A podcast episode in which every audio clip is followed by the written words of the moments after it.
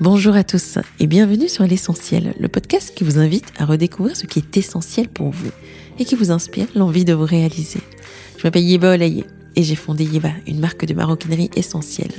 Pour y arriver, j'ai dû tout quitter. Mais ce podcast, c'est ma façon de continuer mon histoire avec vous, de continuer à vous inspirer et vous insuffler la confiance et l'envie d'être vous-même.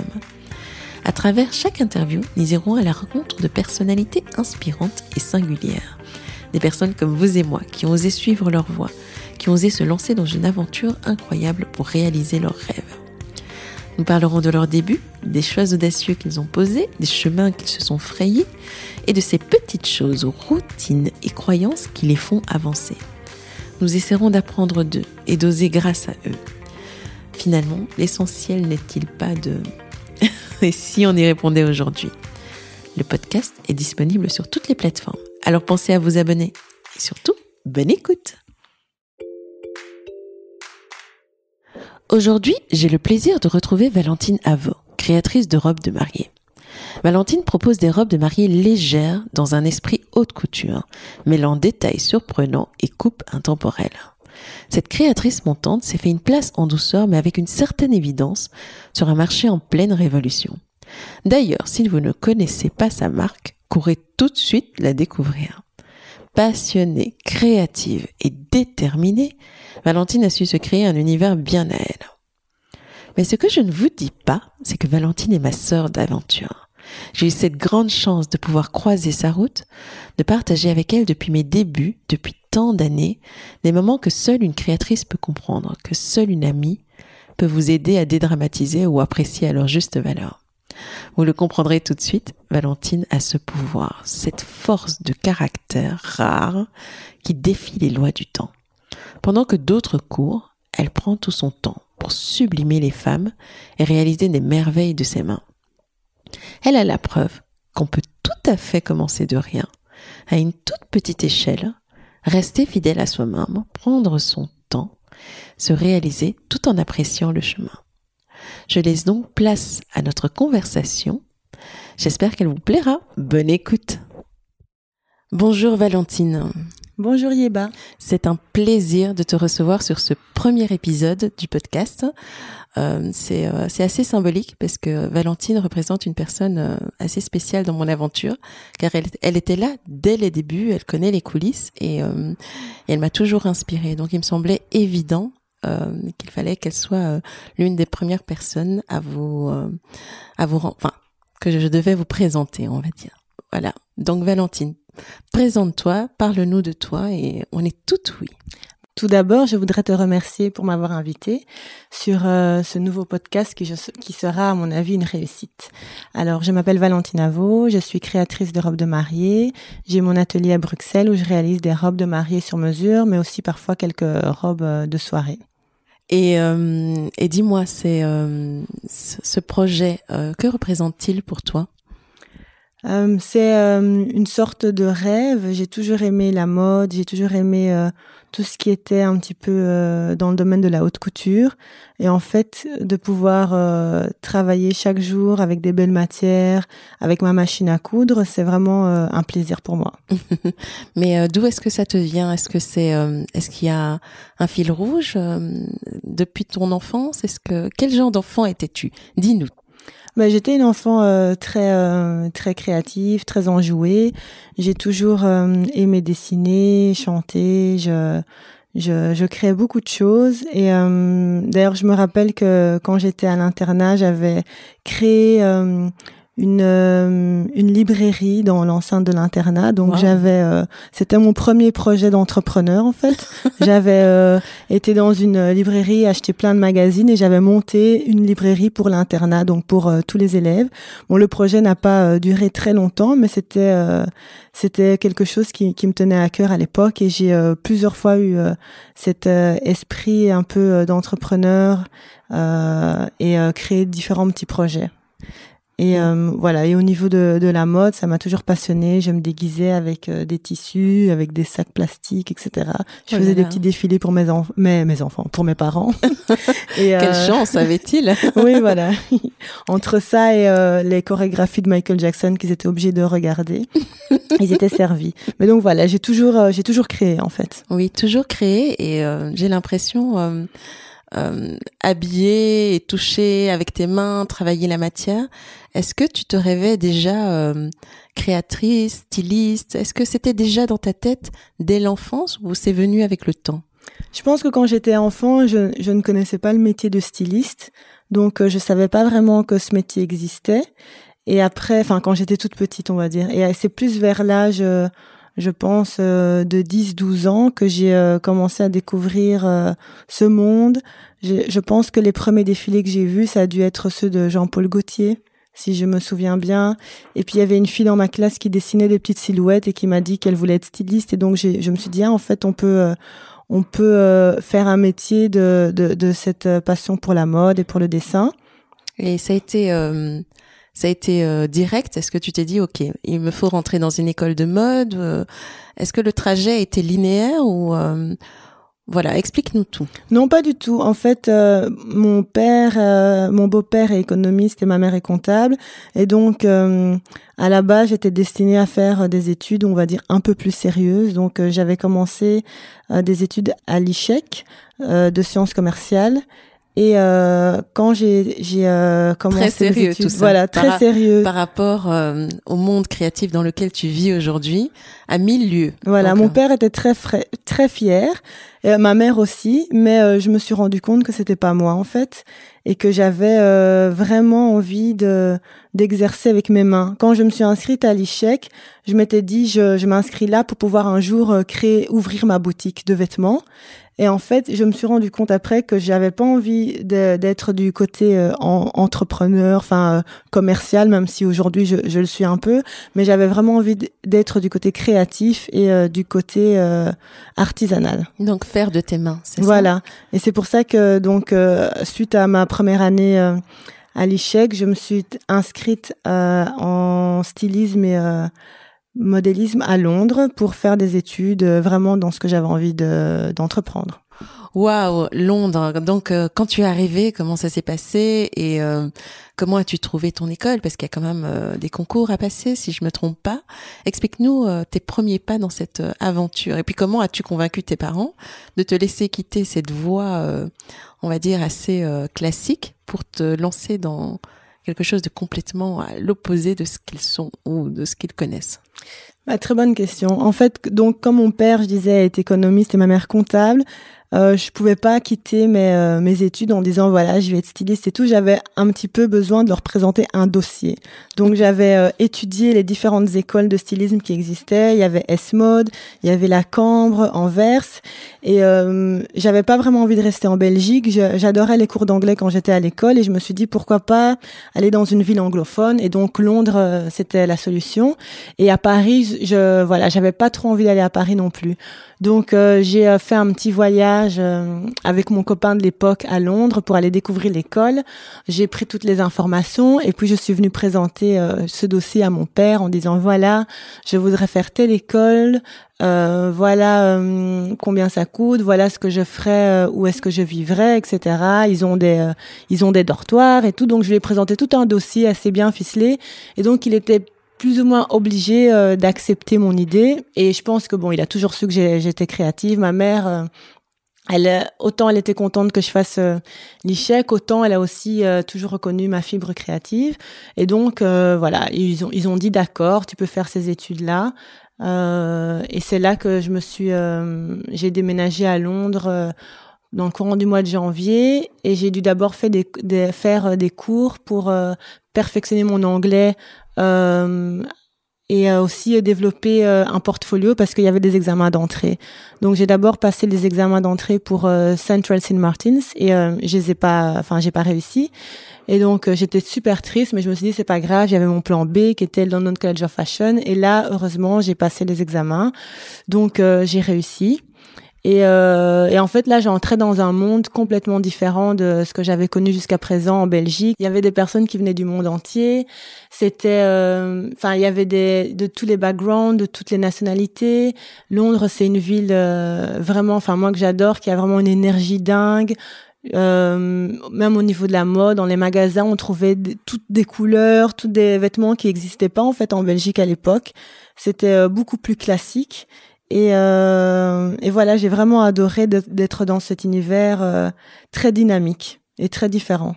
Et euh, ça donne envie. Est-ce que tu pourrais nous dire comment c'était euh, les cours et, euh, et, tes premiers contacts avec la matière, avec la créativité, avec les professeurs?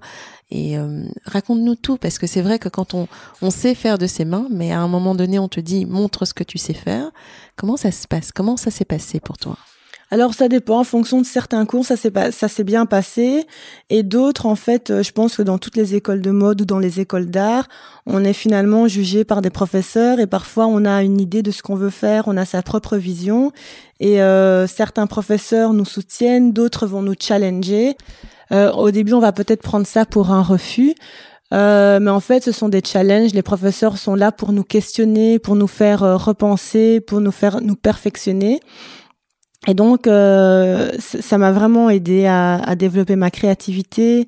Ils nous ont, euh, enfin, quand on dessine au début euh, des vêtements, ce qu'on fait beaucoup, c'est de regarder ce que les autres créateurs font, et puis on essaye de, de modifier, etc. Et en fait, à l'école, ils nous ont vraiment appris à développer des thèmes à partir de choses beaucoup plus abstraites.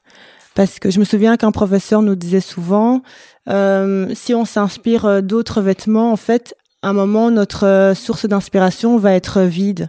Parce que s'il y a plus de vêtements à regarder, on n'aura plus d'inspiration. Tandis que si on arrive à puiser son inspiration, que ce soit, je sais pas moi, en regardant une fleur, en regardant un papier peint, en regardant euh, une forme, quelqu'un dans la rue, alors là, on ouvre en fait beaucoup plus de beaucoup plus de, possibilités. Et euh, c'est ce que j'ai c'est ce que j'ai appris à l'école en fait, vraiment à à pouvoir créer, à partir de tout et de rien. Hmm. Et donc oui, donc j'imagine euh, à la sortie de l'école, les premiers stages, euh, la première, les premières euh, rencontres avec euh, des créateurs professionnels, enfin dans la profession.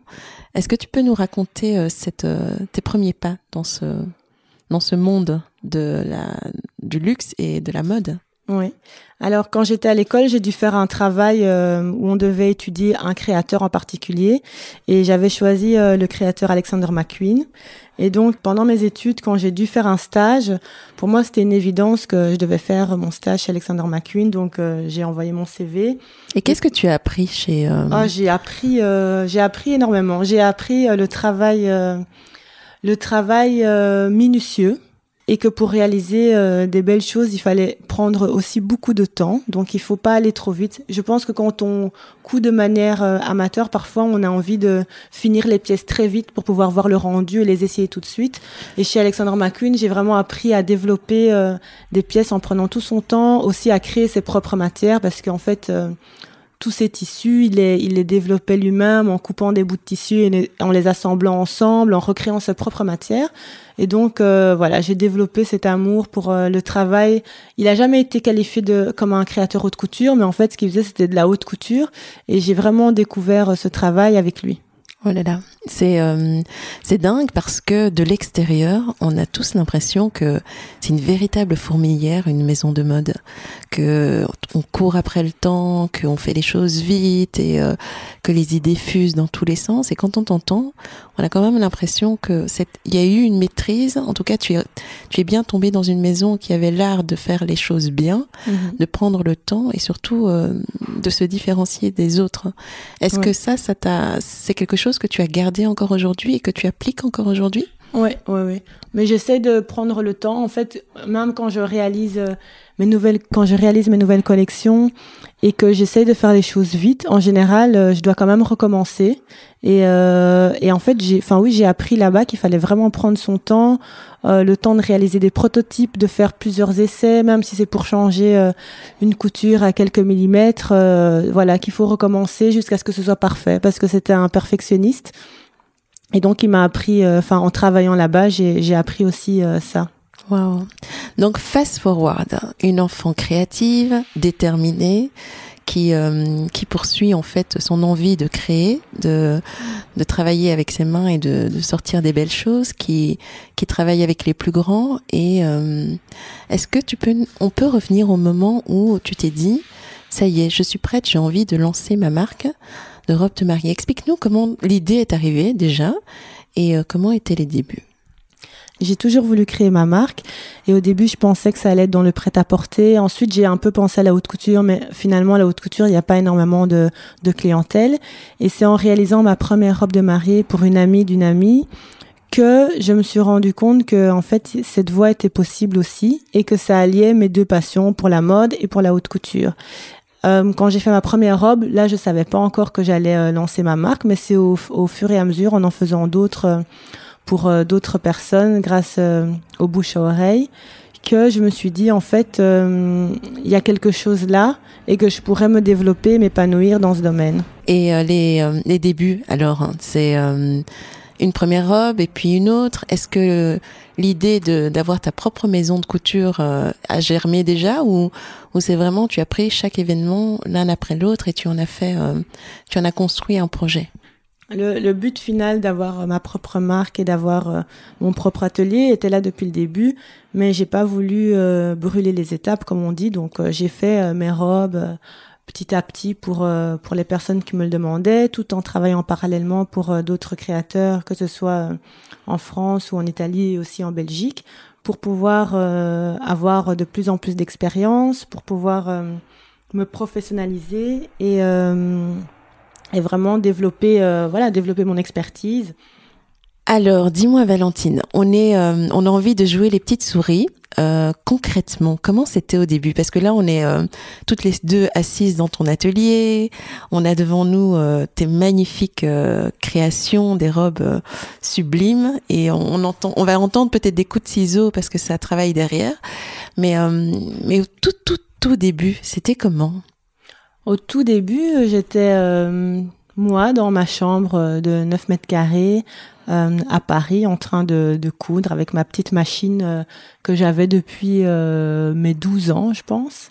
Et, euh, et voilà, j'étais j'étais contente et euh, j'ai continué comme ça pendant plusieurs années. Attends, à 12 ans, tu avais une machine à coudre oui. que tu utilisais. Oui, bah alors je faisais pas grand chose, mais euh, ma marraine m'avait offert euh, ma première machine à coudre. D'ailleurs, c'est elle qui m'avait appris euh, la couture, parce que bon, à, à son époque, une femme savait coudre et devait savait tout faire. Elle pouvait faire des housses de fauteuil, etc., des rideaux.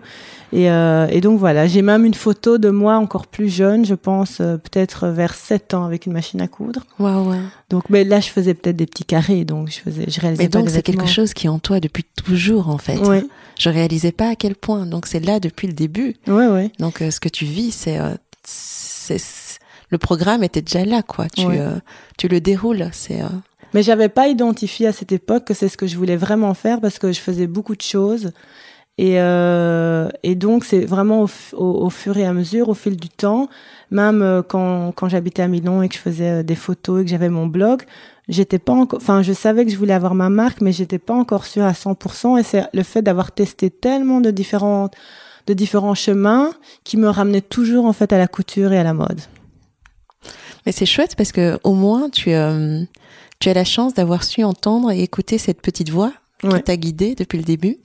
Et donc revenons dans cette petite chambre de 9 mètres carrés à Paris. Tu es en train de coudre euh, une robe, une Ouais. robe de mariée Ma déjà première robe de mariée, ça c'était en 2009. Pour une amie ou... Oui, pour euh, une amie de d'une amie. Donc et, et euh, qu'est-ce que ça a changé en fait? Qu'est-ce qu'une robe de mariée a de différent par rapport à toutes ces robes que tu as conçues jusque-là et, et que tu travaillais avec, pendant tes stages? Qu'est-ce que ça a amené comme dimension? Mais je pense que c'est la robe la plus importante dans la vie euh, des femmes qui se marient parce que tout le monde n'est pas obligé de se marier, mais euh, dans leur vie, voilà, c'est la robe la plus importante. C'est une robe qui est vue par euh, énormément de personnes et qui qui perdure dans le temps parce qu'on en a des photos et et enfin tout le monde a une, grand-mère ou une tante qui montre les photos de quand elles étaient mariées euh, il y a 50 ans. Et donc voilà la robe de mariée ça reste un élément très important dans la vie d'une femme Et euh, quand j'ai réalisé cette robe, pour moi, c'était euh, voilà, j'étais émerveillée parce que bon, ça m'a pris beaucoup de temps. Les matières étaient très belles. Il y a, il y a des, euh, il y a des techniques qu'on n'utilise pas dans le prêt-à-porter qu'il faut savoir utiliser dans la robe de mariée. Et puis la, la mariée m'avait invité à son mariage et là, j'avais vu la robe portée. En fait, c'est là que j'ai vraiment, je me suis rendu compte de voilà de mon travail et de sa valeur parce que quand on travaille dans le prêt-à-porter, on, croise rarement les gens euh, dans la rue avec ces vêtements, à part bon les, les, les très grandes marques. Et là, le fait d'être témoin de, du mariage, enfin, j'étais pas témoin, mais d'être présente au mariage et de voir euh, cette femme euh, bouger, être avec sa famille, avec son mari dans ma robe, ça m'a vraiment, voilà, c'était vraiment un très beau moment, c'était très émouvant.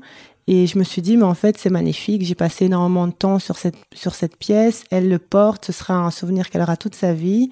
Et c'est un peu de la haute couture, mais c'est de la haute couture qu'on peut porter. Donc, euh, je me suis dit, voilà, ça, c'est, c'est quelque chose que j'ai envie de refaire. Ok. Et donc, tu l'as refait? Ah Oui, je l'ai refait pour euh, d'autres amis via le bouche à oreille. Et euh, donc, j'ai continué mon petit bonhomme de chemin, toujours en travaillant pour d'autres créateurs et en réalisant parallèlement des robes pour des amis. Et donc de Paris à Bruxelles, où il y a eu d'autres étapes euh, Il y a eu, donc c'était Londres, Paris, Bruxelles, Milan. Ok. Et puis de nouveau Bruxelles. Bruxelles. On va revenir sur euh, la dernière, euh, enfin l'arrivée, la dernière destination, Bruxelles. Donc là, tu as déjà quelques petites robes, euh, enfin jolies robes à ton effectif. Tu arrives, euh, j'imagine, tu t'installes. Est-ce que c'est à ce moment-là que tu te dis, ça y est, je lance ma marque, ou euh, c'est juste tu es de retour à la maison et tu construis petit à petit ton bonhomme de chemin? en fait, je, suis revenue à Bruxelles pour créer ma marque. Quand j'étais à Milan, j'avais j'avais vraiment eu envie de, développer ma marque parce qu'à l'époque j'avais mon blog et et euh, je me suis rendu compte que en fait c'était pas ce que je voulais être. Et euh, à Milan, j'avais créé euh, trois robes, j'avais fait un petit photoshoot dans un parc. Et c'était ma première carte de visite, on va dire, en tant que créatrice de robes de mariée pour avoir plus de clientes. Et une fois revenue à Bruxelles, j'ai été suivie par une structure qui m'a aidé à professionnaliser mon approche. Et là, j'ai développé une vraie collection de, de six robes pour vraiment définir mon univers, pour créer un site encore plus professionnel et pour dire euh, voilà, je suis là euh, et j'ai envie de réaliser votre robe. Donc pour pour vraiment euh, voilà me présenter au monde, on va dire.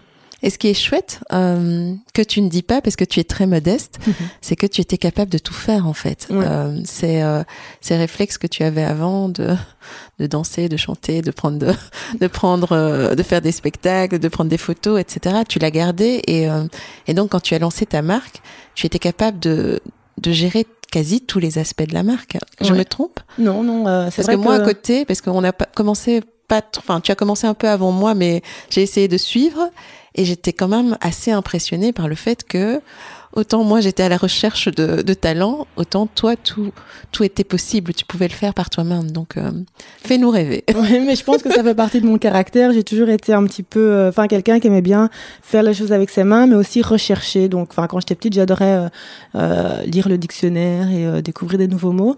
Et enfin quand il a fallu faire mon site, je me suis renseignée sur WordPress, sur les codes, etc. Donc j'arrivais à codifier un petit peu mon site. Quand il a fallu faire mon photoshoot, mais j'ai fait euh, les photos moi-même euh, pendant, je pense, les, deux, trois premières années. Euh, après, oui, tout ce qui était la com, les communiqués de presse. J'avais étudié aussi un an marketing communication à Londres, et donc j'ai développé aussi les communiqués de presse moi-même. Et bon, après, il y avait toute la partie confection, réalisation des robes que je faisais évidemment moi-même. Donc c'est vrai qu'au début, je faisais tout.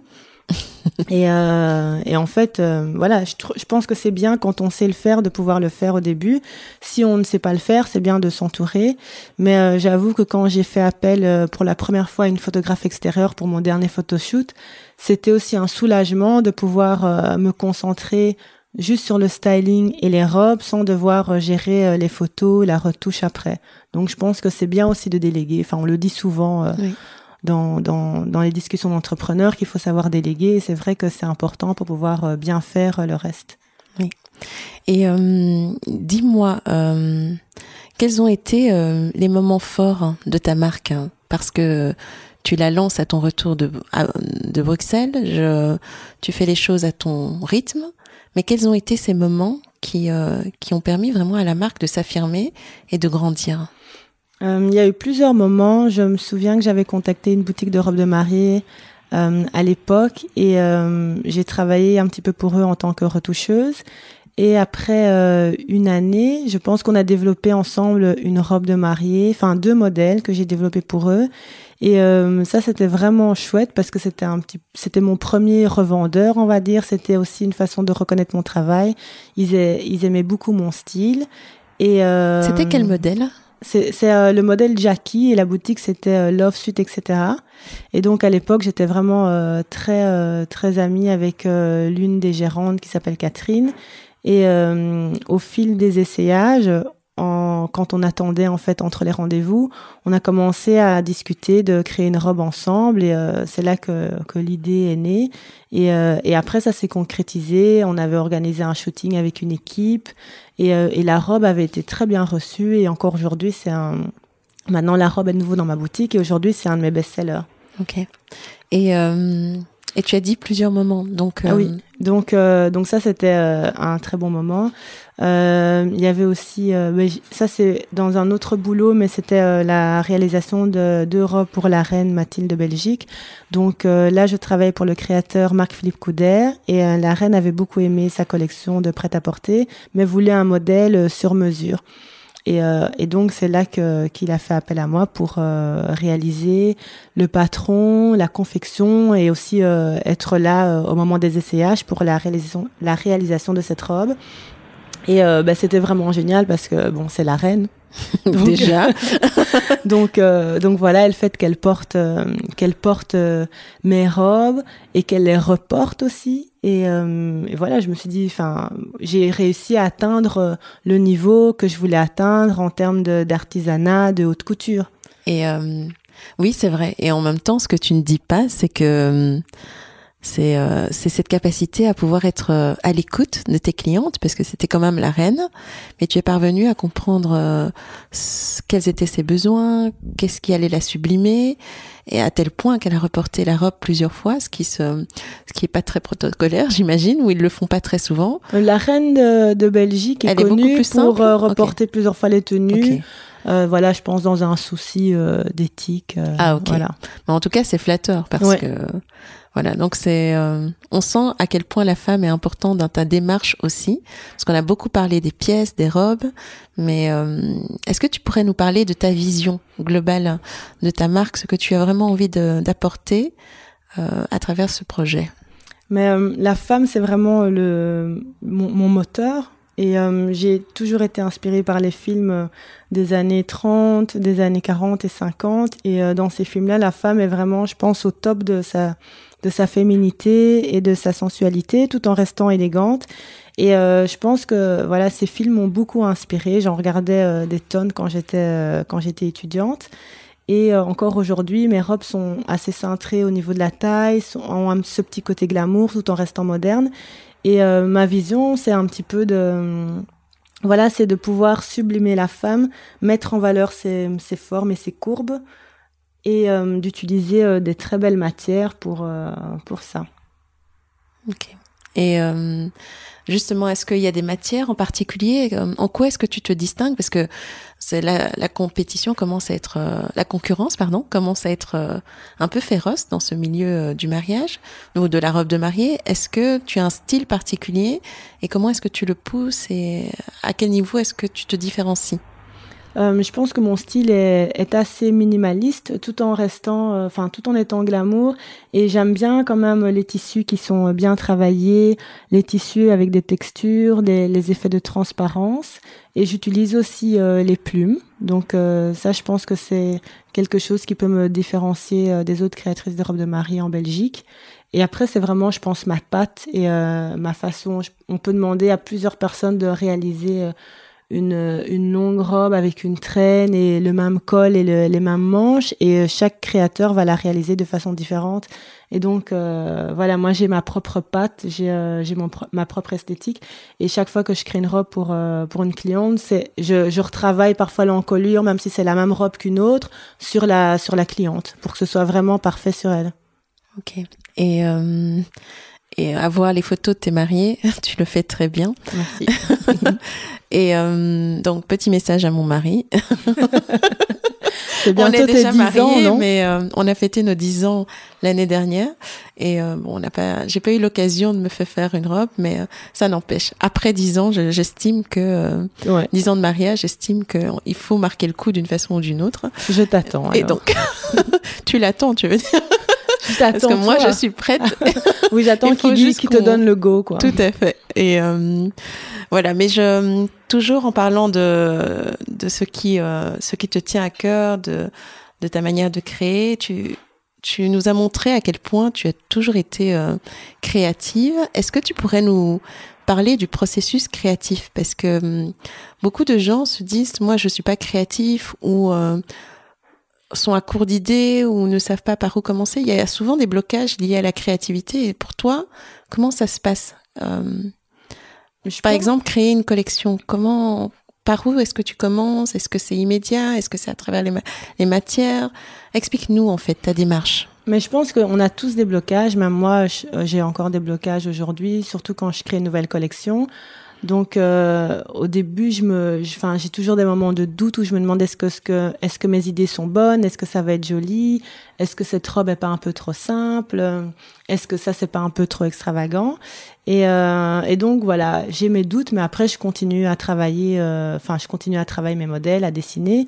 Et au niveau de l'inspiration, en général, je, j'accumule pas mal de photos que je regarde sur, euh, que je découvre sur Pinterest, sur Instagram. Euh, à l'époque où je regardais beaucoup de films, je, faisais des petits croquis pendant que je regardais les films. Et maintenant, j'essaie de le faire encore euh, de temps en temps, mais j'ai un petit peu moins de temps pour ça. Sinon, les expositions, c'est euh, super important pour l'inspiration. Et ensuite, j'essaie de faire un melting pot de toutes ces inspirations et, de, de dessiner.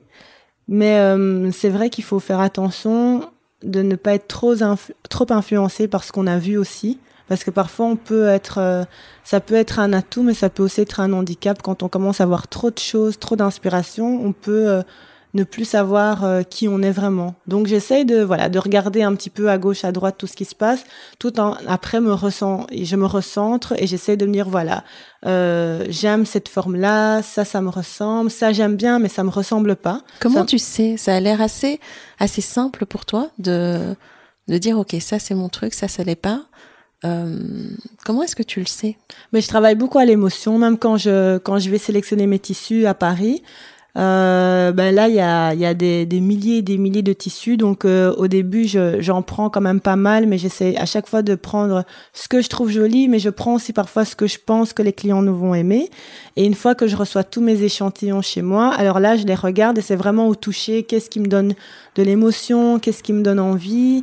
Et euh, il y, a y a parfois des dentelles qui sont très belles, où je me dis, c'est très joli, mais c'est pas moi du tout. Et donc celles-là, je, je les écarte parce que parce que je le sais. Et je travaille aussi beaucoup sur le mannequin, donc j'enroule les tissus. Et là, j'arrive aussi à me dire qu'est-ce qu'est-ce que j'aime, qu'est-ce qui me plaît? J'essaye aussi parfois mes robes en cachette quand, quand il n'y a personne. J'essaye mes prototypes et euh, et je me dis est-ce que je me sens belle dans dans ce modèle-là? Est-ce que est-ce que est-ce que ça me plaît? Et donc euh, voilà, je pense qu'il faut savoir identifier euh, ce qu'on aime, mais ça, ça vient au fil, euh, au fil des années. Les robes que j'ai créées à mes débuts, enfin, je, je ne les recréerais pas aujourd'hui si je devais, si je devais recommencer. Qu'est-ce qui Quelle a été l'évolution Qu'est-ce qui a changé par rapport à tes débuts dans tes modèles hein? Je pense que mes modèles du début étaient euh, plus en fonction de, de mes clientes. Enfin, aujourd'hui aussi, je crée en fonction de mes clientes, mais avant, comme j'avais pas de collection, les personnes venaient vers moi pour confectionner euh, leur robe de mariée. Et en fait, je pense qu'on reconnaît ma patte dans la confection et dans, euh, dans la qualité euh, de, de la réalisation des robes. Mais au niveau du style, je faisais un petit peu tous les styles. Une fois que j'ai commencé à développer euh, ma propre patte et mes, mes collections, les personnes qui viennent me voir, c'est pour mon esthétique. Et donc, euh, il y a mon, mon, ma vision, mon image, plus euh, mes qualités en tant que, que couturière et que, que modéliste. Donc, je pense que c'est surtout euh, mon style qui s'est affirmé au fil des années. Même si, euh, en re- regardant ma, ma première collection, de fin d'études. J'étais toujours sur un style un petit peu glamour, avec des modèles centrés à la taille. bon, là à l'époque, j'aimais beaucoup les couleurs vives. Bon, là, c'est pas possible dans le mariage, mais l'esthétique de base était plus ou moins la même. Ok. Wow, Mais dis-moi, est-ce que il y a eu des moments difficiles, des moments de doute, et, et comment est-ce que tu les as surmontés? Les moments de doute, je pense qu'on en a, euh, enfin j'en ai au quotidien. Et, euh, et les moments difficiles euh, sont souvent liés, je pense, aux aspects financiers. Euh, créer une collection, créer une marque, ça, ça coûte cher. Et donc, euh, j'ai fait plusieurs fois appel à des, pas, pas spécialement des financements, mais des bourses. Et je me souviens qu'à l'époque, il y avait une bourse pour euh, la réalisation de prototypes que j'avais demandé deux fois. Et les deux fois, j'avais été refusée. Et puis euh, la troisième fois où j'ai demandé, là, ils m'ont accordé une bourse. Et c'était vraiment, c'était vraiment chouette. Mais je pense que oui, les difficultés sont liées aux finances. Et euh, aussi, comme la concurrence, enfin, il y a, y a pas mal d'autres créateurs de robes de mariée, il faut savoir trouver de la clientèle et, euh, et aussi éduquer la clientèle au travail sur mesure. Maintenant, les gens font beaucoup plus attention, je pense, à ce qui est fait localement. Mais quand j'ai commencé, euh, ben, tout le monde n'accordait pas spécialement d'attention aux, aux, pièces qui sont faites sur mesure, avec dans des beaux tissus, etc. Ok. Et euh, est-ce que quels sont les aspects difficiles de ton métier? Et euh, et comment fais-tu pour euh, passer outre et avancer? Un des aspects difficiles de mon métier, mais qui est vraiment propre à ce métier, c'est que les clients ne reviennent jamais. Et donc, il faut chaque année, euh, chaque année, c'est un recommencement. Chaque année, il faut trouver des, nouveaux clients. Et, euh, et, donc chaque année, il faut euh, trouver ce, qu'on va faire, que ce soit en, en, photoshoot, une publicité, enfin des actions. Il faut savoir qu'est-ce qu'on va faire pour pouvoir communiquer à nos, nos prochains clients qu'on est là. Oui. Et dis-moi, comment est-ce que toi tu as créé ta, place ici Quel a été le, cheminement pour pour faire de, de la marque Valentinavo ou Atelier Valentinavo un, un rendez-vous incontournable pour les, jeunes mariés qui cherchent une robe? Comment tu t'y es prise? Je pense que j'ai juste été moi-même. En fait, j'ai euh, euh, toujours travaillé avec euh, la même passion. J'ai euh, j'ai toujours travaillé avec des belles matières et en fait, je suis fidèle à moi-même. Et je pense que les gens reconnaissent ça au fil du temps. C'est pas immédiat, donc on on sait pas qu'on ouvre son atelier ou qu'on crée sa marque et puis que les gens vont tout de suite arriver en courant. Mais au fil des années, les gens reconnaissent mon travail. Et euh, quelle place est-ce que est-ce que les, réseaux sociaux, euh, les techniques de com utilisées à tour de bras aujourd'hui ont pris dans ta façon d'aborder le marché et et euh, comment est-ce que tu vois les choses en fait? Au niveau des réseaux sociaux, euh, je pense que c'est euh, très important aujourd'hui. Plus important que la presse? Papier? Oui, que la presse papier, oui. Je pense qu'il y a beaucoup de beaucoup moins de personnes qui qui lisent les magazines et les futurs mariés passent énormément de temps sur Pinterest ou sur Instagram à chercher des inspirations et lisent aussi la presse papier, mais c'est quand même moins important. Moi, j'ai euh, chaque, euh, enfin chaque fois que j'ai des clientes qui viennent, il y en a beaucoup qui viennent parce qu'ils ont lu un article sur moi, mais alors euh, sur un site où ils ont découvert mon travail sur Instagram, ou bien ils ont, voilà, ou par le bouche à oreille. Mais voilà, Instagram c'est très important. Je pense que, enfin moi, j'utilise plus pour montrer les coulisses de, de ce qui se passe dans l'atelier et aussi pour publier des photos de, de mes mariés. Et sinon, euh, j'ai mon site qui, euh, qui sert vraiment de vitrine là où, où j'ai la collection. Euh, j'ai un blog qui va commencer à être enfin, remis à jour. Et, et, voilà, et puis toutes les informations pratiques sur mon, sur mon travail. Mais c'est essentiel d'être sur les réseaux sociaux aujourd'hui. Et dis-moi, est-ce que Enfin, je parle de, de ça parce que c'est en quelque sorte lié à l'image, mais euh, c'est euh, un syndrome qui touche pas mal de créateurs et d'entrepreneurs. Est-ce que euh, à un moment donné, tu tu tu as souffert de ce syndrome de l'imposteur, impostrice, je ne sais pas. Et et finalement, comment est-ce que tu le gères? Parce que il est souvent omniprésent dans les moments importants. Et comment est-ce que toi tu l'as apprivoisé? Oui, ça, le syndrome de l'imposteur, je l'ai. Il y a, euh, bah, il y a plein de fois où euh, on peut regarder ce que font d'autres créateurs très connus et se dire ah, euh, ce que je fais c'est pas au même niveau. Est-ce que je fais assez bien? Est-ce que je suis légitime dans mon domaine? Est-ce que ça vaut la peine que je continue? Par exemple, on peut avoir des mariés qui viennent et euh, qui finalement disent qu'elles vont pas choisir la robe chez nous et on se dit ah peut-être qu'en fait euh, mes robes sont nulles. Donc euh, enfin j'ai souvent ce, type de sentiment mais j'y prête pas trop attention parce que si j'avais écouté les, mes sentiments négatifs ou même les critiques des gens, je serais pas où j'en suis aujourd'hui. Donc je pense que c'est important de, d'entendre d'entendre ce genre de pensée, mais de, de passer outre et de continuer d'avancer. Et comment est-ce qu'on fait quand on quand on est un peu, euh, enfin quand on a cette visibilité, quand on on a le courage de, de se mettre un peu euh, sur le devant de la scène, parce que les réseaux sociaux aujourd'hui c'est ça.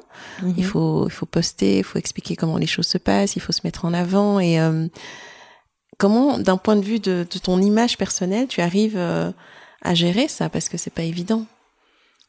Mais que qu'est-ce que toi tu veux montrer et comment est-ce que tu communiques? J'essaie de communiquer vraiment que quand j'en ai envie. Euh, je, je communique pas vraiment beaucoup sur ma vie privée. Enfin, ma fille, je la montre une fois de temps en temps, une fois tous les 4-5 mois. Euh, mais je communique beaucoup plus sur mon travail, sur ce qui me passionne. Et je me sens pas trop euh, esclave des réseaux sociaux. Enfin, je suis le genre de personne qui qui ne regarde, enfin, je regarde pas tout le temps mon téléphone. Parfois, je, je suis sur Instagram, etc. Mais j'arrive à me déconnecter de mon téléphone quand je suis à la maison, quand je suis en vacances. Et, euh, et je pense que voilà, les réseaux sociaux, on sait bien aujourd'hui que c'est une façade dans le sens où euh, on peut voir plein de personnes euh, qui sont heureux sur les plages avec les dents blanches, etc. Mais ils montrent que leur plus beau jour.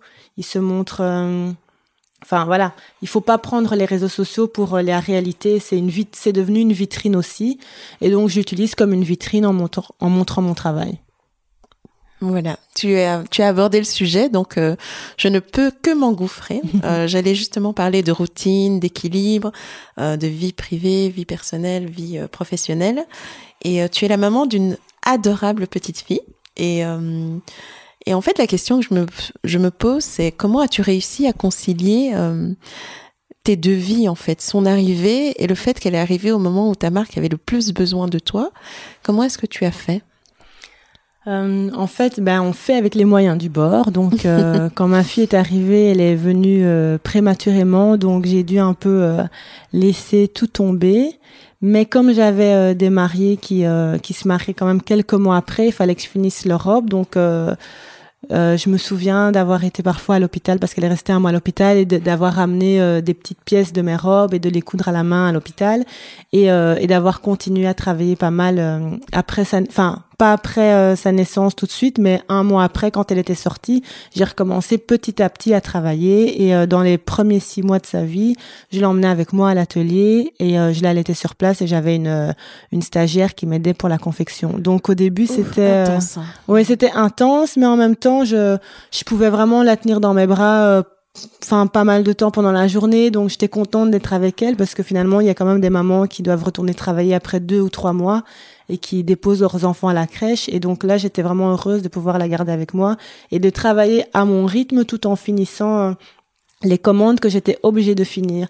Et suite à ça, j'ai quand même euh, les, les, deux années qui ont suivi, j'ai quand même moins travaillé. Enfin, j'ai eu moins de commandes parce que j'ai pas euh, j'ai pas réalisé de collection. Je me suis pas imposé des, des deadlines inatteignables, inatteignables. Donc j'ai zappé les collections pendant un an et demi. Et là, je me suis plus concentrée sur les clientes que j'avais, sur le travail, euh, voilà, direct avec mes clientes.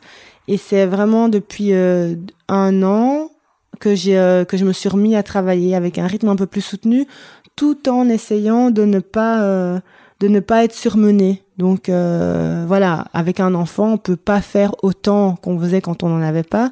Donc ça, il faut juste il faut juste l'accepter et euh, j'essaye euh, voilà d'avoir un rythme où je, je, passe euh, mes matinées et mes soirées avec elle. Et puis quand je suis au travail je suis au travail. Et quand je suis avec elle je suis avec elle. Ok.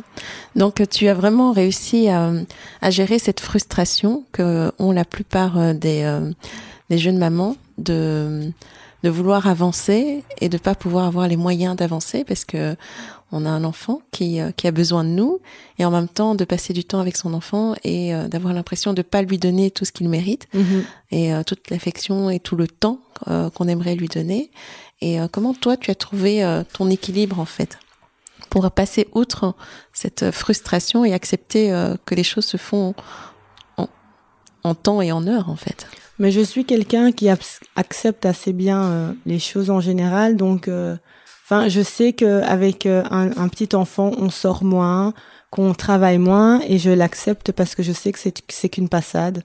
Donc, il faut accepter qu'à un moment donné, on peut en faire moins, et que quelques années après ou quelques mois après, les choses vont évoluer et qu'on pourra en faire plus. Oui. Je pense que c'est la, la seule façon parce qu'on peut essayer de de, de forcer les choses, mais c'est impossible. Alors, je pourrais travailler euh, non-stop, mais je verrais pas ma fille. Oui. Et ça serait dommage de Voilà. passer euh, ça, à pas côté envie. de ces moments précieux au Ouais. début. Et, euh, et voilà. Donc ça chauffe à l'atelier. Je sais pas si on l'entend, mais euh, Non, non, non, pas. Non? Voilà. Alors euh, maintenant, je vais essayer de rentrer peut-être un peu plus dans ta tête. On va parler de tes croyances et essayer de voir toutes ces leçons que tu tu as partagées. Euh, tout d'abord, dis-nous qu'est-ce que cette aventure incroyable dans laquelle tu t'es lancé? Parce que commencer de rien, parce que ça on ne l'a pas vraiment dit, mais euh, en gros tu as commencé de rien. Euh, tout ce que tu avais, c'était ton talent et ton envie et ta passion, et tu as construit cette marque et et, et tout cet univers petit à petit. Si si aujourd'hui je te pose la question, c'est parce que j'ai envie de de voir qu'est-ce que et de comprendre ce que cette aventure a pu t'apporter parce que ça n'a pas été un long fleuve tranquille malgré l'impression que donne notre conversation. Il y a eu des moments des bons moments et des moments plus difficiles.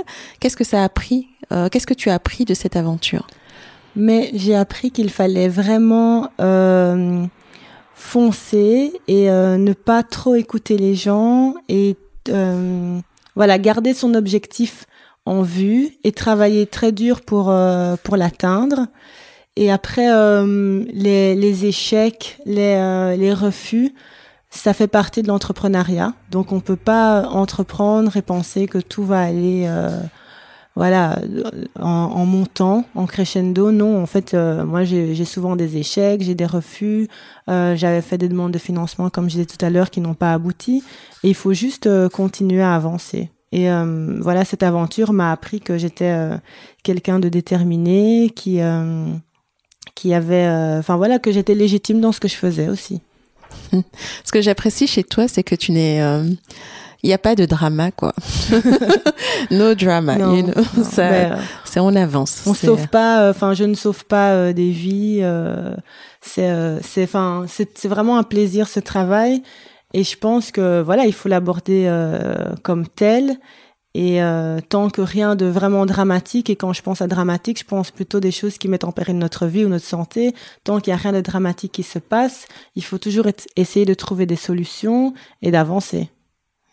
C'est vrai. Merci pour ce beau conseil. Et, euh, et c'est tellement vrai parce que moi, je, moi qui viens de, de l'école de la performance à tout prix, Mhm. qu'est-ce que je me suis mis la pression? Ouais. et euh, d'avoir quelqu'un d'aussi euh, d'aussi down to earth, d'aussi ancré que toi à mes côtés, je pense que ça a été assez salvateur. Donc euh, Ah, ben, voilà, pour toutes celles qui se reconnaîtront dans mon profil, il vous faut une Valentine. Ensuite, ce que je voulais avoir, enfin la question que je voulais te poser et qui qui est très importante parce que je pense qu'aujourd'hui c'est quelque chose qu'il faut redéfinir. C'est euh, pour toi quelle serait, quelle est ta définition du succès, de de la réussite personnelle?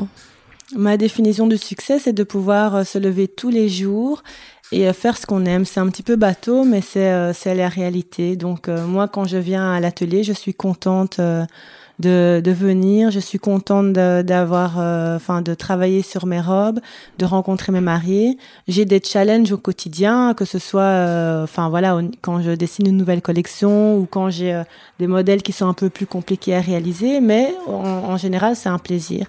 Et le succès ultime pour moi, c'est de pouvoir faire ce qu'on aime sans avoir de soucis financiers. Donc euh, parce que bon, en tant qu'entrepreneur, dans les premières années, tout le monde sait que c'est pas toujours facile, surtout si on n'a pas. Enfin moi, je me suis toujours autofinancée, je n'ai pas fait de prêt, et donc euh, les premières années, c'est pas facile. Donc il y a toujours le stress de est-ce que je vais avoir assez de clients pour continuer, est-ce que je vais avoir assez d'argent pour payer euh, la TVA, les impôts ou les charges sociales? et donc voilà, le, le luxe ultime, c'est de pas avoir, de pouvoir faire ce qu'on aime sans avoir à se soucier de tout ça. Ah ça. voilà, mais euh, on va tout doucement conclure. Euh, on en vient euh, à la question. pour toi, l'essentiel est de? L'essentiel est de persévérer et d'avancer, mais surtout de se lancer. Merci Valentine. Merci Eva. Avant de complètement vous laisser, un dernier petit mot. Si ce podcast vous a intéressé, n'attendez pas, abonnez-vous sur la plateforme de votre choix et vous recevrez tous les vendredis le nouvel épisode. Et si vous pensez que l'un de vos amis pourrait être intéressé par ce qui va se partager ici, n'attendez pas, partagez l'info avec eux. Et puis aussi, si vous avez une petite seconde, n'hésitez pas à nous donner un avis 5 étoiles. Ça pourrait nous aider à grandir et à prendre notre place. J'ai été en tout cas ravie de vous avoir. Merci pour votre écoute et à bientôt.